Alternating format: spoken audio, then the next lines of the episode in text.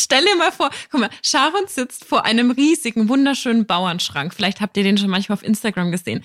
Und direkt daneben ist eine Tür. Stell dir mal vor, dein Freund lässt diese Tür immer offen und du rennst jeden Tag gegen diese schwere Bauernschranktür. Ich weiß nicht, ob wir da noch bei Sprachen der Liebe sind.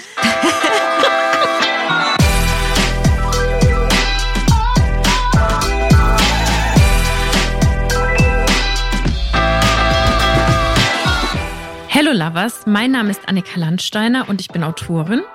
Und ich bin Dr. Sharon Brehm und ich bin ebenfalls Autorin und Paartherapeutin. Und in diesem Podcast sprechen wir über moderne Beziehungen. Und heute geht es um die 5 Sprachen der Liebe, beziehungsweise vielleicht sind es sogar 7.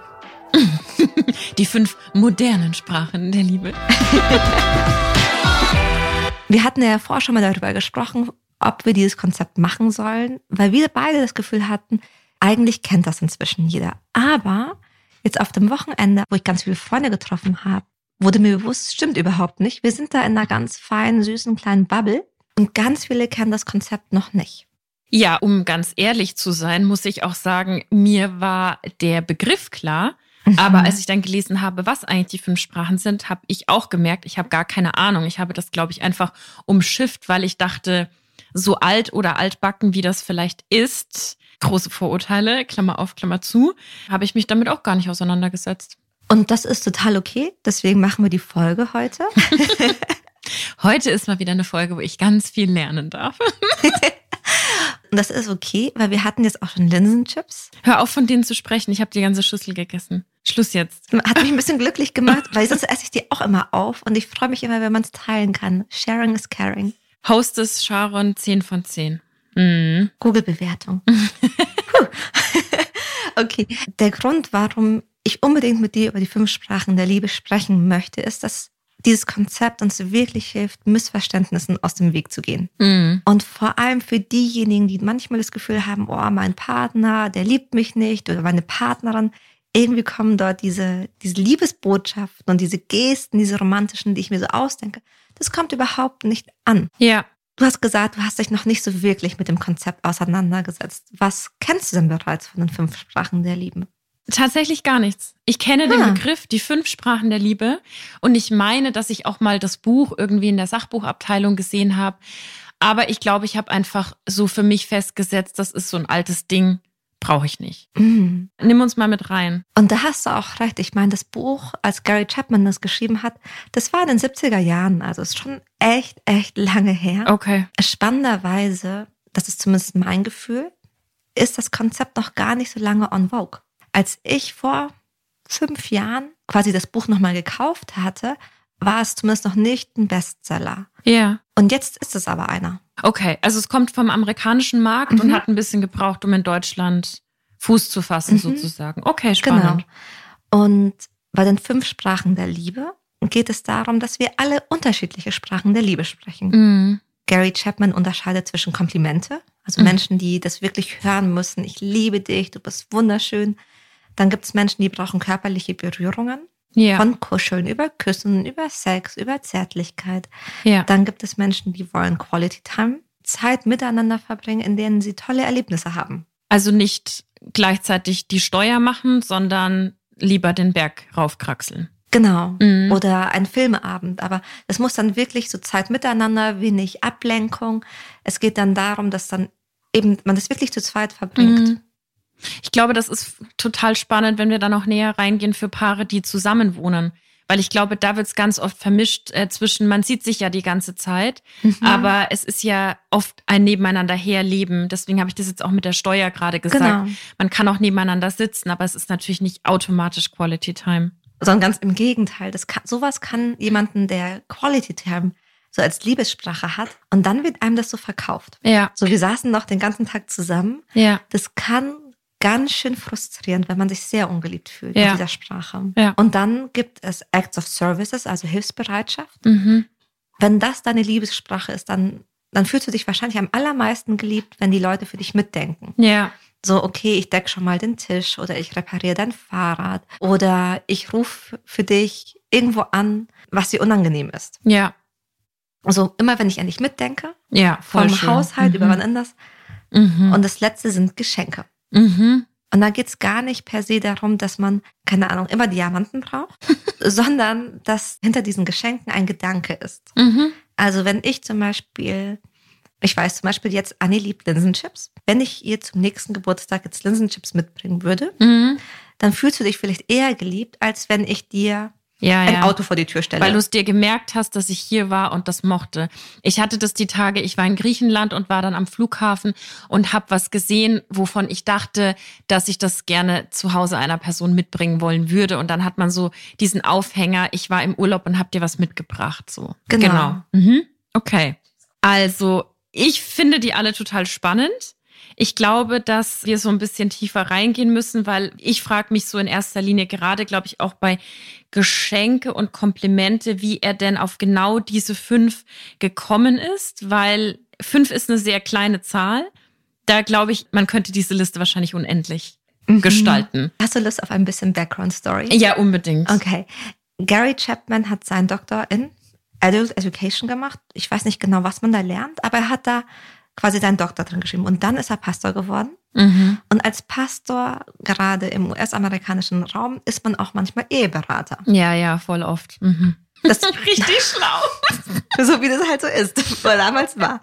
Gleichzeitig hatte er selbst schon auch Beziehungsprobleme. Nein, das kommt aus dem absoluten Nichts, Sharon. Erzähl mir mehr. Okay, und die Probleme, die er mit seiner Frau oft in der Beziehung hatten, sahen so aus, dass er ihr schon den ganzen Tag gesagt hat, ich liebe dich, du bist wunderschön. Spricht seine Sprache war eher Lob und Anerkennung. Mhm. Seine Frau hat es aber in den Wahnsinn getrieben, dass er immer die Schenke offen gelassen hat. Er hat die Tür nicht zugemacht. Und das hat sie in den Wahnsinn getrieben und sie hat sich sehr ungeliebt gefühlt. Und er hat nicht verstanden, warum, weil er macht ihr den ganzen Tag Komplimente und sagt ihr, wie toll sie ist. Ah, okay. Also eigentlich haben die komplett aneinander vorbeigeredet sozusagen. Genau. Und umgekehrt, er war dann auch immer so ein bisschen, sie liebt mich nicht, weil sie nörgelt die ganze Zeit an mir herum. Also als jemand, der sagt, meine Liebessprache ist Lob und Komplimente. Und dann aber genau das Gegenteil zu bekommen, das tut schon weh. Aber, Devil's Advocate, können wir uns darauf einigen, dass schon so ein kleiner Konsens da sein sollte, wenn man zusammenlebt? Also klar, es ist ein gutes Beispiel, man hat unterschiedliche Sprachen der Liebe und es hat ja auch jeder und jedes so seine Makel, sage ich jetzt mal, so die einen lassen irgendwie die Socken immer liegen und er lässt halt Schränke offen. Mhm. Aber wenn man zusammen wohnt, darf man sich, glaube ich, auch auf was einigen, was wirklich einfach gemacht werden muss, oder? Also, wow. Das stimmt total. Also man darf natürlich für sich gemeinsam Regeln aufstellen. Stell dir mal vor, guck mal, Sharon sitzt vor einem riesigen, wunderschönen Bauernschrank. Vielleicht habt ihr den schon manchmal auf Instagram gesehen. Und direkt daneben ist eine Tür. Stell dir mal vor, dein Freund lässt diese Tür immer offen und du rennst jeden Tag gegen diese schwere Bauernschranktür. Ich weiß nicht, ob wir da noch bei Sprachen der Liebe sind. Ich glaube, da geht es dann tatsächlich um, also wenn ich jeden Tag gegen diese Tür laufe, und ich bin sehr vollpatschig. Aber geht's dann wirklich noch um Liebe oder geht's dann nicht einfach schon um körperliche Unversehrtheit? So, genau. Du weißt, was ich meine, oder? Ich weiß, was du meinst. Also das eine ist tatsächlich, dass man Regeln für sein Zusammenleben definieren darf. Ja. Und das beginnt bei, wie oft hören wir uns am Tag über, gibt's einen Putzplan?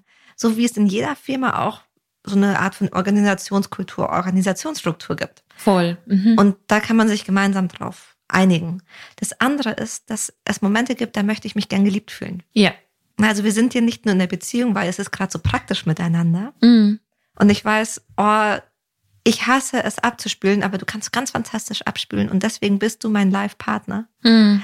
Sondern auch, weil ich die Person liebe und sie mich auch liebt und ich das merke und andersherum. Okay. Ein anderer Punkt ist, tatsächlich habe ich bei einer Statistik neulich gelesen von einem US-amerikanischen Datingdienst.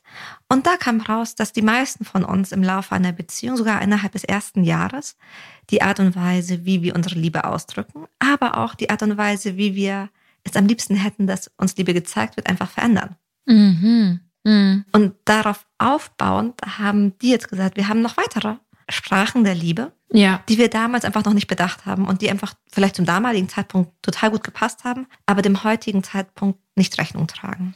Aber findest du nicht auch, weil du gerade gesagt hast, im ersten Jahr, dass sich das vielleicht auch deshalb ändert, weil sich ja auch die Gefühle ändern? Also am Anfang hast du diesen totalen Ausschuss von Hormonen und Schmetterlinge, dann setzt sich alles so ein bisschen. Ich kann mir schon vorstellen, dass wenn man zum Beispiel am Anfang überschüttet wird mit Komplimenten, da badet man sich so ein bisschen drin, nice.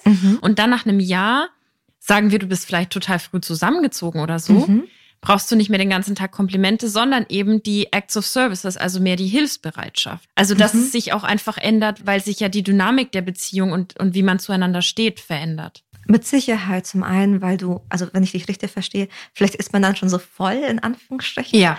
Oder weil sich Bedürfnisse verändern. Genau. Oder weil sich unsere Umgebung verändert. Und das macht total Sinn. Ich glaube auch generell dieses Konzept, überhaupt Konzepte, die wir über Beziehungen haben, das ist ein super spannendes Gerüst, um da mal einzusteigen, um das zu verstehen. Aber wir kommen nicht drum herum, so in die Details zu gehen. Oder das auch immer wieder nachzujustieren. Ja. Also nur weil... Keine Ahnung, wenn du Sprache der Liebe hast, Words of Affirmation, und ich genau das Gleiche, heißt es nicht, dass wir die gleichen Komplimente wollen. Voll. Ja, ja. Ne, also wenn jetzt unsere beiden Jungs sich so absprechen würden und sagen, komm, wir schreiben mal 5 Komplimente runter und geben sie den beiden Girls. Ja. Keine Ahnung, ob uns das wirklich gut tun würde. Ja, ja, voll. Und darum geht es ein bisschen. Es ist ein Gerüst. Aber dann geht es schon auch darum, da reinzugehen. Und um welche Sprachen der Liebe wurde es erweitert? Das eine ist Shared Experiences oder Shared Goals. Und da geht es jetzt nicht um Quality Time, sondern es geht um gemeinsames Wachstum. Und gemeinsame Erfahrungen. Genau, ja. Also bei Quality Time will ich ja zum Beispiel nicht, dass jemand abgelenkt wird. Ja. Bei Shared Experiences geht es gerade darum, was Neues zu lernen. Also ich bin dann mit dem Fokus vielleicht gar nicht so 100% bei dir. Also machen wir mal ein simples Beispiel. Beide gehen zum ersten Mal klettern. Das ist eine Erfahrung zusammen. Aber natürlich hören beide dem Guide zu oder dem Trainer. Genau. Und sind vielleicht eher bei sich als bei der anderen Person. Und am Abend tauscht man sich aus, wie man es fand. Genau. Wäre das was? Das wäre zum Beispiel so ein Shared Experience oder zusammen in die Paartherapie zu gehen. Am Abend tauscht man sich aus. Und wie fandest du es? Ja, ich habe die Koffer gepackt. Ciao. Mein Freund und ich waren, gut, als Paartherapeut, ich habe ihn letztens auf ein Paarseminar mitgenommen. Und das trifft total so meinen Punkt, so gemeinsam zu wachsen, gemeinsam sich weiterzuentwickeln, gemeinsam neue Erfahrungen zu machen. Ja. So, ich kann ohne Probleme alleine reisen. Ja. Und es stört mich jetzt auch nicht, wenn er so natürlich in einem angemessenen Rahmen mal nicht präsent ist. Ja. Aber so gemeinsames Wachstum, wenn wir das zusammen machen, dann bin ich besonders verliebt. Okay. Und das andere, was dann quasi reingebracht war, ist Emotional Security. Emotionale Sicherheit. Und da geht es viel um, fragt die Person nach, zeigt die Interesse an mir, akzeptiert die mich so, wie ich bin. Da wäre ich so ein bisschen kritisch, weil ich finde, das ist so eine Baseline von Beziehungen. Aber darum wurde es wohl erweitert. Und es hilft einem zumindest daran, mal zu denken. Ja, und vor allem, es gibt ja auch Leute, die jetzt nicht so viel nachfragen, die sehr viel eher für sich behalten. Also zum Beispiel, das nicht automatisch, das bedeutet, wenn jemand wenig nachfragt, dass er nicht zuhört, er oder sie, aber dass in deren Kopf sehr viel rattert und sie vielleicht am nächsten Tag dann rumkommen. Also jetzt nur so, weil für mich ist das auch so ein Thema. Ich bin jemand, ich frage sehr, sehr viel nach und will immer so alles en Detail wissen, keine Ahnung warum, und mir fällt es dann aber eben auf, wenn andere Leute nicht nachfragen. Weil du es gern mehr hättest? Oder weißt du einfach so, okay, es fällt mir auf, als das eine ist rot, das andere ist grün? Ich glaube einfach, also ich habe halt per se als Person, als Charaktereigenschaft bin ich neugierig. Ich glaube jetzt nicht auf eine negative Art und Weise, dass ich jetzt jeden irgendwie belauschen würde, aber so eine Neugier an Geschichten und Menschen. Und meine Sprache der Liebe, das hast du mich sowieso im Konzept gefragt, da kann ich jetzt den Bogen schließen, ist eben Zugewandtheit, Aufmerksamkeit. Und ich definiere das über Nachfragen, weil du kannst nur nachfragen, wenn du der Geschichte folgst. Ansonsten kannst du nur ja, ja oder nein, nein sagen, aber du kannst keine detaillierten Fragen stellen. Zum Beispiel, ich war heute Morgen auf Gassi-Runde, dann hat mein Freund angerufen und hat gesagt, hey, ich war gestern mit dem Mountainbike unterwegs, nichts passiert, aber ich hatte einen kleinen Unfall. Und dann kamen halt von mir erstmal 20 Fragen. So, nicht so bam, bam, bam, wie angeschossen werden, sondern wo ist es passiert? Irgendwie sowas interessiert mich. Was hat dir wehgetan? Und dann, als das alles geklärt war, habe ich auch gefragt, obwohl es mir echt relativ egal ist, ob das Bike okay ist. Das war halt dann so die letzte Frage. Und dann musste er ganz schnell auflegen, weil er eigentlich arbeiten musste. Aber ich habe ihn halt so lange aufgehalten mit meinen Fragen. Und ich glaube deswegen, das ist meine Form zu zeigen, du bist mir wichtig. Das ist total schön und das ist, glaube ich, auch ein ganz wichtiges Learning, weil manchmal zeigen wir, was unsere Sprache der Liebe ist, indem wir sie selber sprechen. Ja. Yeah. Also wenn man dich beobachtet und da hinhört, das stimmt total, du hast so eine ganz angenehme Neugierde. Und hast du mal überlegt, ob du Autorin werden solltest? Nee, ist nichts für mich, danke. Und wenn man dann zuschaut, okay, auf welche Art und Weise gibt jemand quasi Liebe raus? Das auch ganz oft zeigt, so und so möchte die Person am liebsten auch geliebt werden. Und das finde ich jetzt sehr interessant, weil inwiefern würdest du denn sagen, kann man dann erwarten, dass diese Sprache der Liebe zurückkommt? Ha, und jetzt kommen wir zum spannenden Punkt. Ich habe es nur angebracht, weil manchmal denkt man sich, ja, wie finde ich denn jetzt die Liebessprache meines Partners raus? Ja. Yeah. Und man kann natürlich dann einfach klassischerweise darüber reden. Man kann auch einen Test im Internet machen oder man beobachtet. Mhm. Und dann ist zu deiner Frage, und deswegen mag ich das Konzept oder die Idee von Sprachen der Liebe. Mhm. Ich meine, in dem Fall haben wir beide als Muttersprache Deutsch. Mhm. Sprich, Deutsch ist etwas, das haben wir quasi über unsere Eltern und unsere Umgebung ganz automatisch mitbekommen. Ja. Trotzdem können wir auf alle Fälle beide Englisch und vielleicht noch Spanisch oder Italienisch oder Griechisch oder was auch immer. Mhm. Das sind alles Sprachen, die haben wir irgendwann anders gelernt. Mhm. Und das heißt auch für unsere Sprachen der Liebe, wir können die lernen, wenn wir wollen. Mhm. Okay. Und sich bewusst zu machen, okay, nur weil das jemand noch nicht so kann, heißt es nicht, lost case. Sondern umgekehrt, okay, da lernt gerade jemand etwas.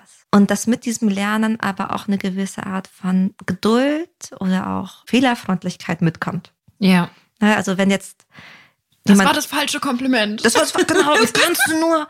Weil du musst überlegen, okay, du bist Muttersprachler, du hast in dieser Sprache studiert, du kannst in dieser Sprache Aufsätze und Bücher schreiben und jemand anderes lernt aber gerade die Sprache. Und wenn ich jemanden auf der Straße sehe, keine Ahnung, die kommt sonst irgendwo her und die lernt gerade Deutsch, wäre doch mein erster Instinkt, wie nett. Ja, voll. Und dann nicke ich geduldig und dann helfe ich. Ja. Und wenn ich was korrigiere, mache ich nicht so ganz vorsichtig und frage erstmal nach, ob sie es überhaupt wollen. Dann sind sie meistens ganz glücklich. Dann sage ich, das heißt so und so. Dann sind sie, spannend. Ja.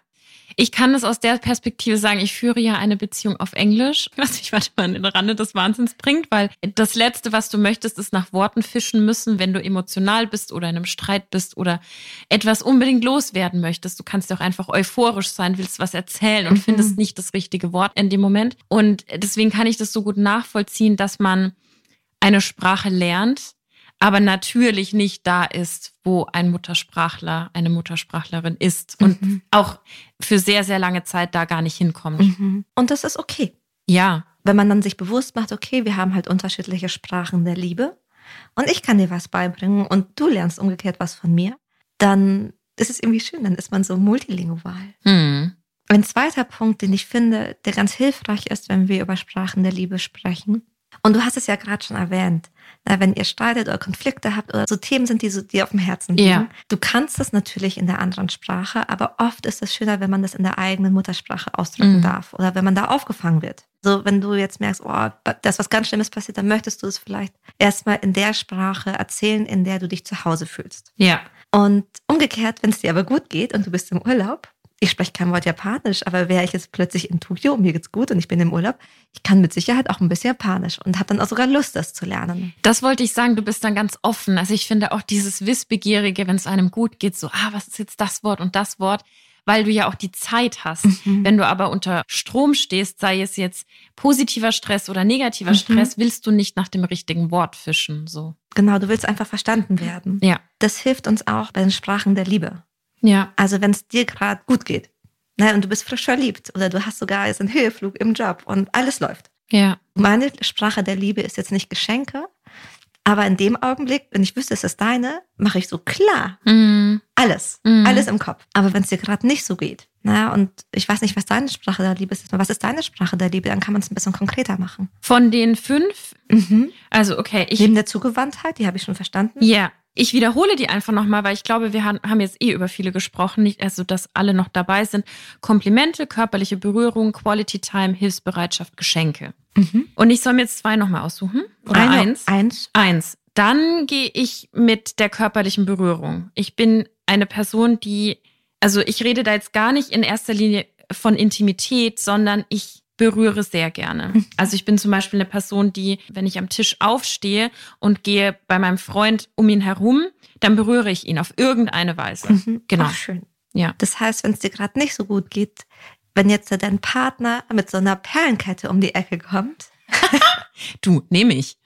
Nehme ich.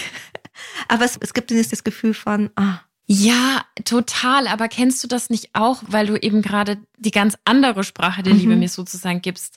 Das ist ja auch sowas wie, wenn man, sagen wir, man weint und die eine Person bräuchte Abstand und die andere Person braucht eine Umarmung. Das sind ja auch zwei Sprachen der Liebe. Voll. Und wenn du das, ich sage jetzt mal, Falsche bekommst, wird ja dein State of Mind, in dem du gerade bist, auch nicht wirklich gelindert. Im Gegenteil, vielleicht sogar verschlimmert, weil wenn eine Person traurig ist und ganz krass Abstand braucht und dann aber umarmt wird, dann wird's ja noch schlimmer sozusagen. Voll.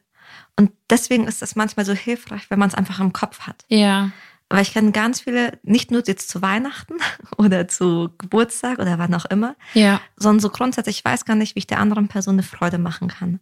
Und wenn ich aber weiß, mein Herzensmensch hat gerade so viel Stress auf der Arbeit, aber ich weiß, seine oder ihre Liebessprache ist körperliche Berührung, dann setze ich mich nicht zu ihr hin und sage, du, die Lösung für dein Problem ist, dass du kündigst. Voll, ja. Sondern, dass ich sie halt einfach in den Arm nehme und dann bleiben wir halt, dann kuscheln wir halt den ganzen Abend und hören ein Hörbuch oder was auch immer. Ja.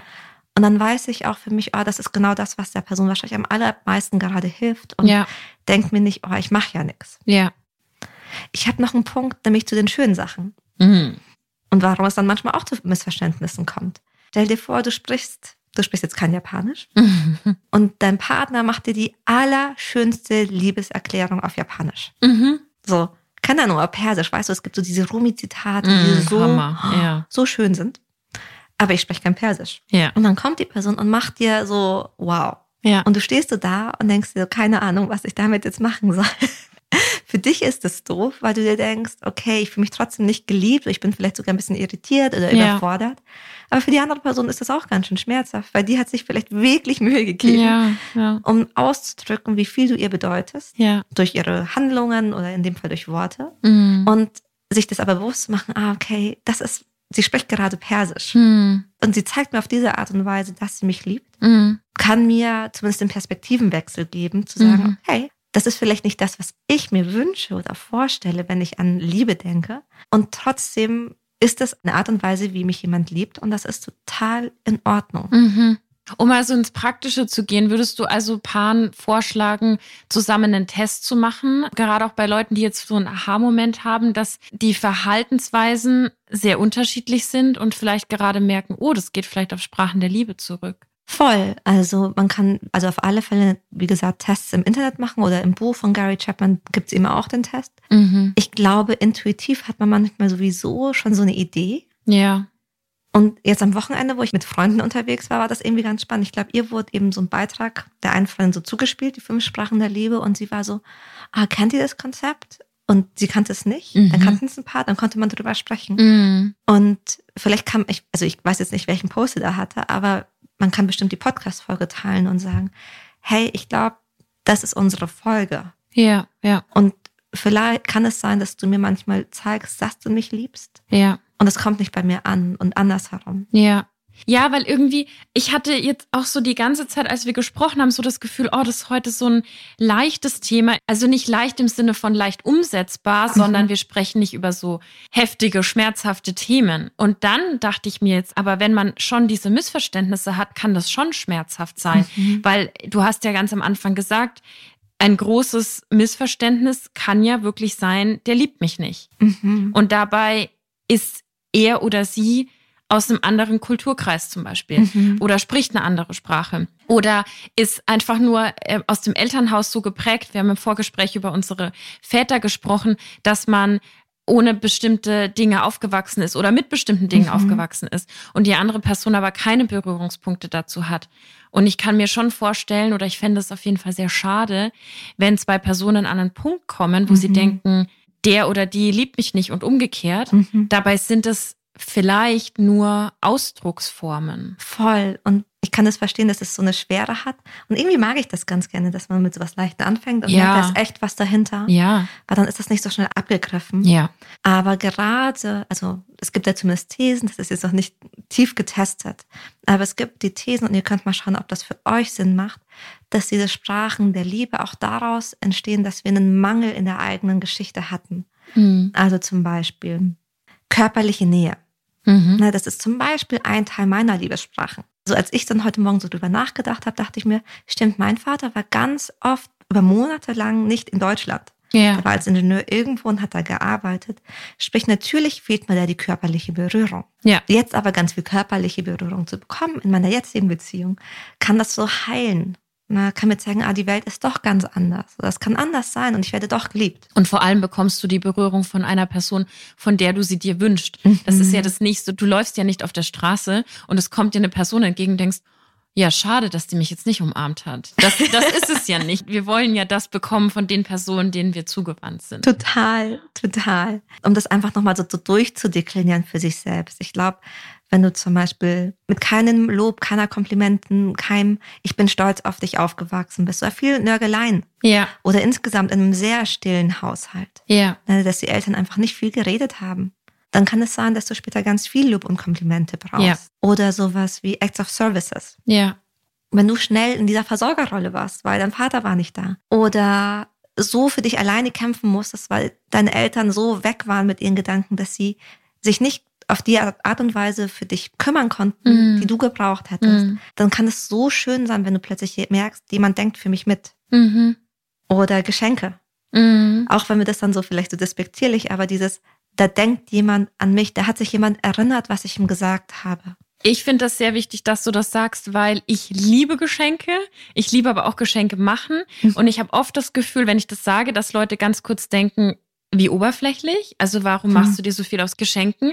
Aber für mich steckt genau das dahinter. Nämlich, was eigentlich Geschenke aufmachen. Nämlich der Gedanke, und da habe ich schon mit so vielen Männern auch diskutiert, dass ein gutes Geschenk ist wirklich nicht schnell gemacht, weil du hörst zu der anderen Person, du hörst raus, was ihr gefallen könnte, oder du bist so aufmerksam und immer offen, dass du, wenn du an einem Laden vorbeigehst, merkst, das könnte Sharon gefallen, das könnte XY gefallen, und das macht ja ein Geschenk aus, und eigentlich sind es ja die ganzen Sachen, die dahinter stehen und nicht, oh, der war bei Tiffany's und hat jetzt hier einen Diamantohrring mitgebracht. Also das ist ja so aus meiner Perspektive das Letzte, worum es geht. Total. Und dann hast du vielleicht in der Vergangenheit, nicht immer, das ist halt eine These, eben nicht gemerkt, dass die Leute so emotional präsent waren, dass sie dir wirklich zugehört haben. Dann hast du irgendwas erzählt, so, boah, mir gefällt, keine Ahnung, dieser Diddle-Ordner. Wir haben doch beide eine gemeinsame Freundin, die uns erzählt hat im Urlaub, dass ihr jahrzehntelang die falschen Geschenke gemacht worden sind. Und wir wollten uns bei ihr für etwas bedanken und haben ihr ein Geschenk gemacht. Und zwar etwas, wo wir einfach alle zugehört hatten und sie mehrfach gesagt hatte. Und ich glaube gar nicht im Hintergrund so, hoffentlich schenken die mir das, weil so ist sie gar nicht. Überhaupt. Einfach nur so dieses, oh, das ist ja toll, das ist ja toll. Dann haben wir ihr das geschenkt. Ich glaube, sie hat echt fast geweint vor Rührung. Und ich würde mal sagen, sie wird das für sehr, sehr lange Zeit nicht vergessen. Und das ist so das perfekte Beispiel, wie geil Geschenke sind. Ja, voll. Wenn du dann merkst, oh, jetzt hat sie was bekommen, wo sie wirklich gemerkt hat, die Leute haben an sie gedacht. Ja. Ich erinnere mich, als sie hat ein Video dann geschickt, als sie es bekommen hatte, weil wir waren nicht alle am gleichen Ort. Und ich habe sie ich habe sie gegeben, aber es war dann nochmal so süß, das so zu sehen, weil man hat richtig gemerkt, dass sie so berührt war. Und dann ist man selber so berührt und so glücklich. Ja, vor allem, wie du sagst, weil ihr Danke dann auch so detailliert war. Also sie hätte ja auch eine Nachricht in die WhatsApp-Gruppe schreiben können, aber sie hat ein Video aufgenommen. In diesem Video hat sie sich bedankt. Also es wird dann, ich glaube, was ich damit sagen will, ist, wenn man die gleiche Sprache der Liebe dann mal gesprochen hat, und das muss ja nicht immer so sein, aber wenn sich's kurz so verzahnt hat, dann ist es in beide Richtungen so krass wholesome. Voll, Kanne. Und darum geht's ja. Wir wollen ja nicht nur, dass unsere Beziehung so geradezu überlebt. Ja. Sondern es soll sich irgendwie wohlig anfühlen und zugewandt und authentisch und, wie wir sagen im Therapeutischen, eine korrigierende Erfahrung. Oh, schön. Ja. So, okay, es kann kein Totalschaden. Wir korrigieren den Kurs. Genau. Okay. Gleisänderung heute von 3 auf 4. Nein. Hast du nicht erzählt, dass du die letzten Tage so viele Gleisänderungen haben musstest? Ja, ich hatte Bahnchaos. Oh nein. Aber apropos Bahnchaos und Bedürfnisse, ich hatte nämlich das Bedürfnis, endlich mal anzukommen. Gibt es eigentlich einen Unterschied zwischen den Sprachen der Liebe und Bedürfnissen? Oder ist das eigentlich das Gleiche? Also, ich überlege einfach mal laut, weil wir haben ja auf der einen Seite so diese Bedürfnispyramide, wo es unten Dinge gibt, wie wir wollen satt sein und wir brauchen Schutz, wir wollen jetzt nicht unbedingt erfrieren. Und diese Pyramide geht immer weiter nach oben. Ja. Das heißt, diese Sprache der Liebe ist jetzt erstmal nichts, was total unten ist. Also gleichzeitig sehe ich, wenn ich so die Studienlage mir anschaue, zumindest Teile dieser Sprachen der Liebe, wenn die nicht erfüllt werden, schon auch, dass die auch sehr negative Effekte haben, also zum Beispiel körperliche Berührung. Voll. Da gab es auch dieses ganz grausame Experiment, wo Kinder dann einfach gestorben sind. Oder sowas wie, du hast jetzt gesagt, Zugewandtheit. Ja. Oder also jetzt hier in diese neuen Sprachen der Liebe, emotionale Sicherheit. Ja. Wenn das nicht passiert, dann kann das für uns als menschliche Wesen gerade in Beziehungen schon auch traumatisierend sein. Muss nicht, aber kann dazu führen, dass wir was verändern in unserem Verhalten. Oder sowas wie Hilfsbereitschaft. Ich glaube, wir werden nicht daran sterben, aber es macht unser Leben ein bisschen leichter auf alle Fälle. Und schöner, ja. Und ob es damit ist ja schon ein Bedürfnis ist oder etwas, das wir uns wünschen. Ich bin mir gerade nicht sicher, wo da die Grenze ist oder wo wir da die Grenze ziehen sollten. Die ist wahrscheinlich auch dann individuell fließend. Ich finde es nur cool, darüber nochmal zu sprechen, weil wenn ich mir vorstelle, wenn jetzt Leute sich damit auseinandersetzen, dass man, wenn man das vielleicht dem Partner, der Partnerin dann sagt, dass es dann nicht gleich so schwer wird wie, oh, wir sprechen jetzt über Bedürfnisse, weil Sprachen der Liebe hat für mich noch was Spielerisches. Also ich fand es gerade gut, wie du die Abstufungen sozusagen nochmal erklärt hast. Mir war das nämlich nicht so bewusst jetzt. Mir auch nicht, sonst hätte ich nicht laut nachgedacht. Sehr gut. War eine coole Frage, weil du auch recht hast. Und eigentlich war das ja auch die Idee hinter der Folge, was so leichtes, Beziehungspflegendes mit reinzugeben. Ja. Wie so der Conditioner für... Der Conditioner. Apropos, wo wir gerade schon ein bisschen albern sind, du hast ja noch 2 Fun Facts irgendwie rausgesucht, die ich jetzt unter der Popkultur abspeichern würde. Du hast gefunden, was die Sprache der Liebe für Drew Barrymore ist. Genau, weil ich das so nett fand, weil heutzutage könnte ja rein theoretisch alles eine Sprache der Liebe sein. Und vielleicht entdeckst du dich in dieser Sprache auch. Aber Drew Barrymores Sprache der Liebe ist Gifts. Gifts. Ich fühle es so krass, weil ganz ehrlich, es gibt kaum einen besseren Moment, als wenn du ein Gift durchschickst und die andere Person es exakt genauso feiert wie du. Und manchmal, das ist ja eigentlich Humor per se, also die Sprache des Humors. Und andere denken so, ja, ist ganz nett, aber ich check's nicht. Aber du musst halt exakt auf der gleichen Spur sein. Voll. Eine Freundin von mir, die ist jetzt auch wieder im Dating-Game und ihr wurde auch so ein Gift geschickt und sie war danach auch, keine Ahnung, bei ganz vielen hätte es wahrscheinlich nicht geklappt, aber bei ihr war es so. Das finde ich lustig, da kann ich drüber nachdenken. Ja, Hammer. Oder wenn das Gift so, das kann ja dann ganz groß werden, dass es irgendwie so einen Insider-Joke nochmal aufnimmt, den andere dann aber nicht verstehen. Also es ist ja, Gifts sind ja eigentlich nur eine sehr moderne Form von Humor. Ausdruck, total. Weißt du, was mir gerade eben auch aufgefallen ist? Du hast mich ja gefragt, was ist nochmal das englische Wort für Season? Und ich glaube, sowohl du als auch ich können ja schon noch Englisch. Und trotzdem in so einem Moment, wo man schnell sein muss und so ein bisschen Druck ist, man so kurz so und verhaspelt sich. Und ich glaube, das Gleiche ist dann bei so Sprachen der Liebe in Beziehungen. Vielleicht weißt du eigentlich, okay, Berührung oder Komplimente, aber im Moment von, jetzt muss ich reagieren, weil sie weint oder er weint und denkt, ich verlasse dich, weil du mich nicht liebst. Okay, jetzt muss ich irgendwas machen. Und jetzt muss ich mich auf Japanisch aufregen. Ja, cool. Ja, cool. Dann vielleicht doch nicht. Abbruch. Und dann kommt vielleicht auch einfach nicht so. Ja. Ich glaube, wir sind mit der Zeit schon fortgeschritten, weil mein Gedanke war, dass wir jetzt nochmal so Beispiele mitgeben für diese, was kann denn zum Beispiel Acts of Services, wie kann das aussehen? Aber mein Gefühl ist, das ist schon ganz schön weit. Mein Vorschlag ist, wir machen einen Instagram-Post dazu. Absolut, ja. Wir machen einen Instagram-Post, dann können wir alles quer verlinken. Da könnt ihr auch in den Kommentaren auch was sammeln, was ihr irgendwie euch vorstellt. Oder auch wenn ihr keine Vorstellung habt, dann schreibt einfach rein, ihr schreibt keinen Plan und dann haben vielleicht anderen Plan. Wir müssen sowieso erst zusammenfassen. Genau. Bevor wir uns verabschieden, da können wir dann auch noch ein paar Worte dazu sagen. Gerne, vor allem, weil wir eine super smarte, schlaue, offene Herz-Community haben. Sowieso. Weil wir gerade auch davon gesprochen haben, dass Beziehungen nicht unbedingt besser werden, wenn man sich da eben nicht trifft. Was mir auffällt, manchmal, wenn man sich sehr ungeliebt fühlt, dann sind auch die Schutzmechanismen, die man quasi an den Tag legt, daran orientiert. Mhm. Also jemand, der zum Beispiel Words of Affirmation hat, also Lob und Anerkennung, der kann im Schutzmechanismus auch total kritisch werden und zu Vorwürfen neigen oder zu Nörgeleien. Also quasi ins Gegenteilige switchen. Genau. Okay. Oder wenn zum Beispiel deine Liebessprache Geschenke sind, dann kippt es in so ein Aufrechnen. Mhm. Mhm. Und dass man nicht mehr so großzügig ist. So, ich habe doch da schon was gemacht und ich habe hier was gezahlt und ja, zahl du mal lieber selbst, sowas. Mhm. Und auch immer so ein, das mach du zuerst mal. Du hast es da und da gemacht, du hast es dann da und nicht gemacht. Mhm. Das ist dann oft etwas, was da so mitgeht.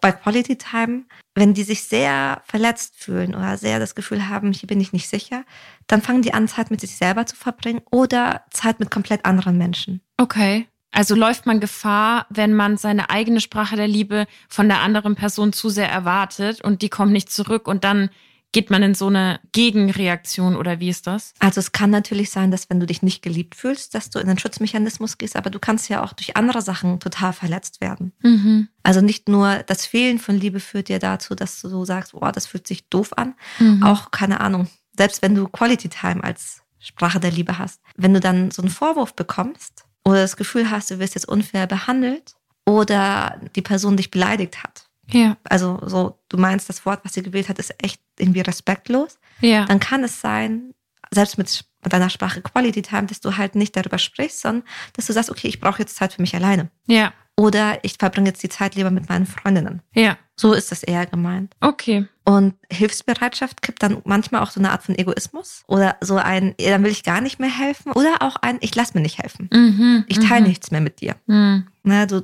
ich lass dich da nicht mehr ran. Und körperliche Berührung kippt in so einen Rückzug. Du berührst die Person dann eigentlich einfach nicht mehr. Klingt für mich alles nach Kontrolle zurückholen über das, was man nicht bekommt oder sich wünscht oder eigentlich geben wollen würde, aber unter den Umständen kann man es nicht. Ja. Genau. Okay. Ja, krass. Also Sprachen der Liebe ist irgendwie auf erste Sicht so was total locker Leichtes, aber steckt natürlich sehr viel dahinter, würde ich sagen. Total. Also man kann zumindest viel rausnehmen. Voll. Sollen wir zusammenfassen? Sehr, sehr gerne. Alright. Also ich wiederhole einfach nochmal die 5. Die sind sehr alt. Komplimente, körperliche Berührung, Quality Time, Hilfsbereitschaft und Geschenke. Aber weil das irgendwie 40, 50 Jahre her ist, kann das auch erweitert und moderner gestaltet werden. Genau, und deswegen gibt es 2 neue Sprachen der Liebe. Vielleicht gibt es sogar noch mehr, aber das sind jetzt die 2, auf die man sich erstmal so festgelegt hat. Ja. Das eine sind Shared Experiences, das andere ist emotionale Sicherheit. Bei Shared Experiences geht es viel um gemeinsames Wachstum, um das Erleben von neuen Dingen, um so das Eintauchen in eine neue Welt. Ja. Und bei emotionaler Sicherheit geht es viel ums Nachfragen. Du hast gesagt, Zugewandtheit, um Achtsamkeit, Präsenz. Mhm. Ich fand jetzt das, worüber wir am Ende gesprochen haben, nochmal ganz interessant, dass diese Sprachen der Liebe auch in gewisse Schutzmechanismen kippen können. Also sozusagen die Umkehr der eigenen Liebessprache ist aus verschiedensten Gründen. Und das greift eigentlich auch da an, wo zumindest manche die These haben, wo sie die Sprachen der Liebe herkommen, nämlich aus diesem Fehlen von diesen Liebesbotschaften. Also wenn ich wenig körperliche Berührung bekommen habe, dann brauche ich vielleicht später ganz viel körperliche Berührung. Wenn mich niemand unterstützt hat, als ich jünger war, dann ist das vielleicht das, was ich später anderen gebe, um ihnen zu zeigen, ich liebe sie. Ja. Und ich glaube, gerade weil man auch diese Abwesenheit von kennt, kippt man dann dort in den Schutzmechanismus. Ja. Das hat sich ein Kreis geschlossen bei mir mental. Geil. Ja, und generell einfach, es ist eine Sprache und wir haben ganz viel drüber gesprochen, wie das einfach ist, eine neue Sprache zu lernen, wie das auch ist, wenn das Gegenüber eine neue Sprache lernt, was es dafür braucht. Also diese ganzen Gedanken, sich da vielleicht dran zu erinnern, dass es um eine Sprache geht, die finde ich da sehr hilfreich. Genau, dass man da geduldig ist und dass man sich nicht blöd fühlt, wenn man der anderen Person das beibringt. Ich würde mich, also wenn ich heute selbst als erwachsene Frau jemanden treffen würde, der Deutsch spricht, ich würde jetzt nicht sagen, Mai, das hast du nicht in der Schule gelernt. Ja, voll. Sondern ganz im Gegenteil, hey, voll cool, dass du es lernst. Voll, ja. Was ich auch nochmal mitnehme, war tatsächlich dieses Wissen, dass wenn es uns nicht so gut geht, dass wir gerne in unserer eigenen Sprache abgeholt werden wollen, beziehungsweise wir unsere Herzensmenschen damit unterstützen können, sie in ihrer Herzenssprache, in ihrer Liebessprache zu treffen. Ja. Alright, sehr, sehr cool. Sehr coole Folge. Checkt mal Instagram aus, wenn ihr euch den Post anschauen möchtet. Der geht auf jeden Fall online, wenn diese Folge online geht. Plus, minus. Und ansonsten verabschieden wir uns. Wir hören uns in 2 Wochen wieder. Goodbye, Lovers. Goodbye, Lovers.